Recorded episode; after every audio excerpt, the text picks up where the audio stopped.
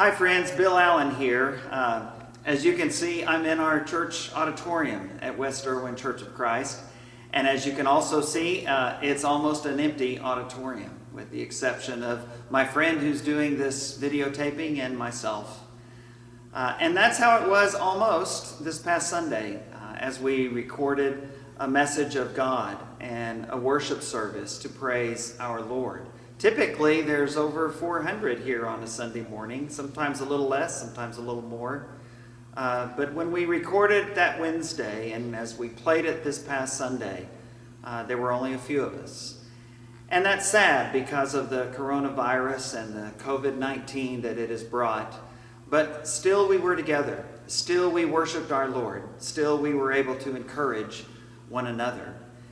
And so, right now, I just want to encourage you with a few of the Psalms. Uh, today, we have a funeral service in this auditorium.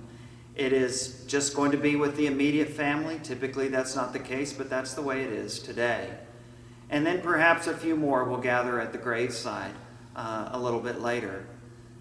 But I wanted to share with you some of these Psalms because they not only encourage us in a time of loss, but they encourage us in a time of difficulty, just like we're experiencing now.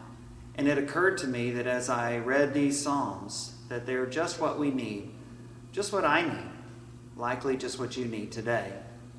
This thought from Psalm 27 and Psalm 46 The Lord is my light and my salvation. Whom shall I fear?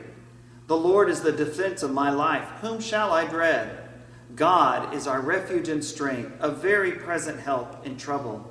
Therefore, we will not fear though the earth should change, and though the mountains slip into the heart of the sea, though its waters roar and foam, though the mountains quake at its swelling pride.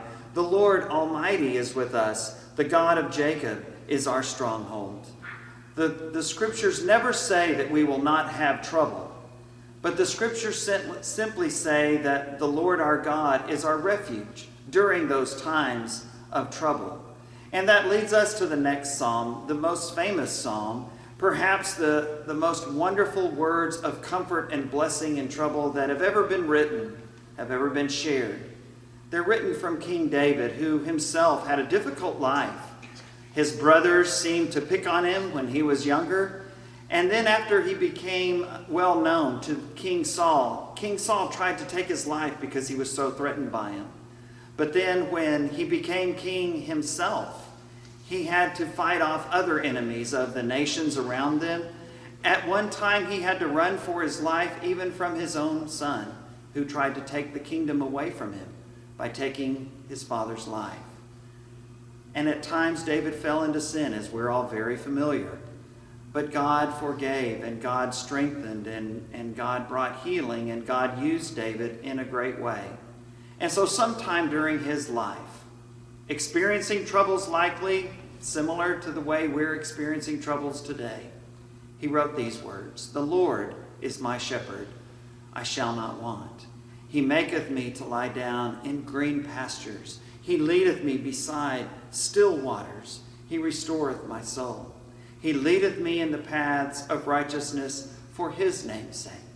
Yea, though I walk through the valley of the shadow of death, I will fear no evil, for thou art with me.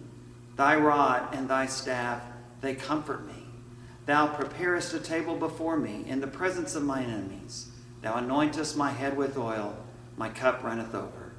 Surely goodness and mercy shall follow me all the days of my life, and I shall dwell in the house of the Lord forever. The last excerpt from the Psalms that I'll read is, is a great psalm that speaks about who we look to in trouble. Sometimes, as our old Western movies share, we're looking for the cavalry to come in. We hear that trumpet sound of charge, and, and we're looking for help. In the Old Testament times, they looked to the hills for someone to come, perhaps the army of an allied nation that would come and help them win the battle. But what the psalmist says is we don't look to the hills for others to come and help us. Our help comes from the Lord. As this psalm, Psalm 121 says, I will lift up my eyes unto the hills. From where shall my help come? My help comes from the Lord, who made heaven and earth.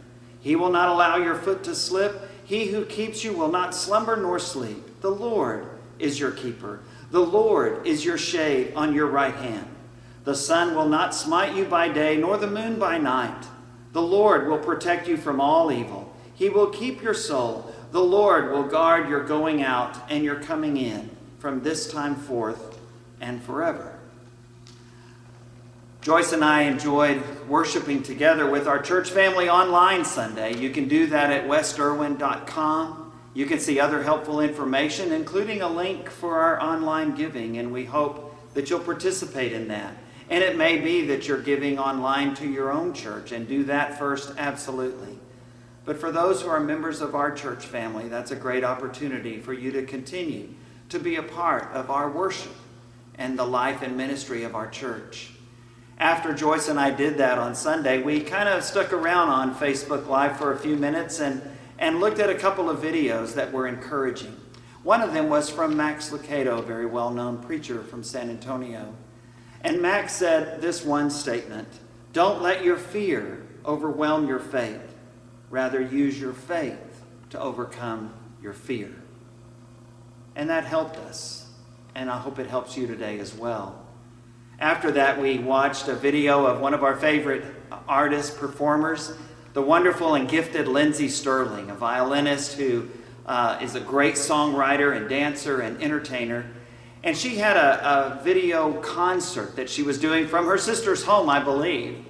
And as she was playing those great songs, she also would share a little bit in between the songs. And one of the things she shared really resonated with me. Because here's what she said. She had heard someone else say, you know, at this time, we're really not practicing social distancing. Yes, we're apart, but what we're practicing right now is physical distancing.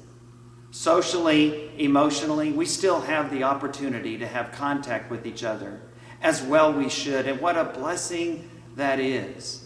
And so I hope that during this time of physical distancing, and I hope you're doing that, that you'll remember that there are others who need that social and emotional connection.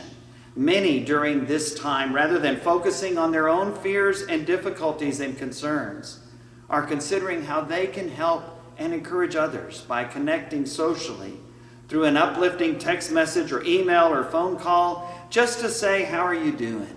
Do you need anything? I prayed for you today. Someone needs you to do that for them a few times a week, maybe even every day. Someone needs you to do that for them today. Let's be God's messengers of hope and strength while we are physically distant from one another. Let's be reminded that the Lord Almighty is with us. The God of Jacob is our stronghold. The Lord is my, is my shepherd. My help comes from the Lord.